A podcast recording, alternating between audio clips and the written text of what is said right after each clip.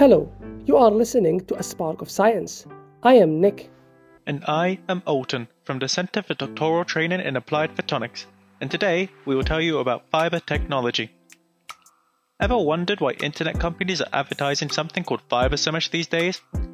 Fiber cables are a fantastic communication technology for sending and receiving data. Data which allows you to watch TV shows on Netflix or scroll through Instagram photos on your phone.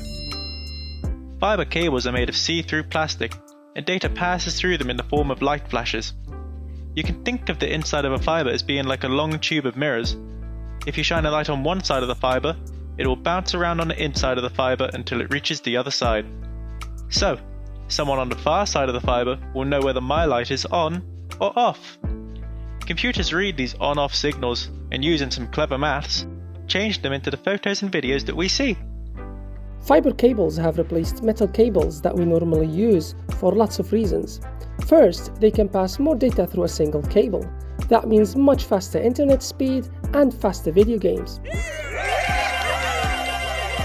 It would take more than 20 metal cables to transfer the same amount of data as a single fiber cable.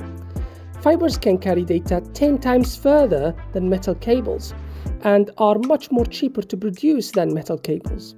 And finally, since fiber cables contain no electricity, they are safe to be used in places where electricity could start a fire. That's why internet companies are now using fiber technology to bring better and faster internet to your home.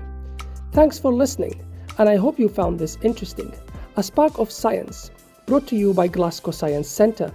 You can explore lots more online content on the Science Centre website or on Twitter at GSC1.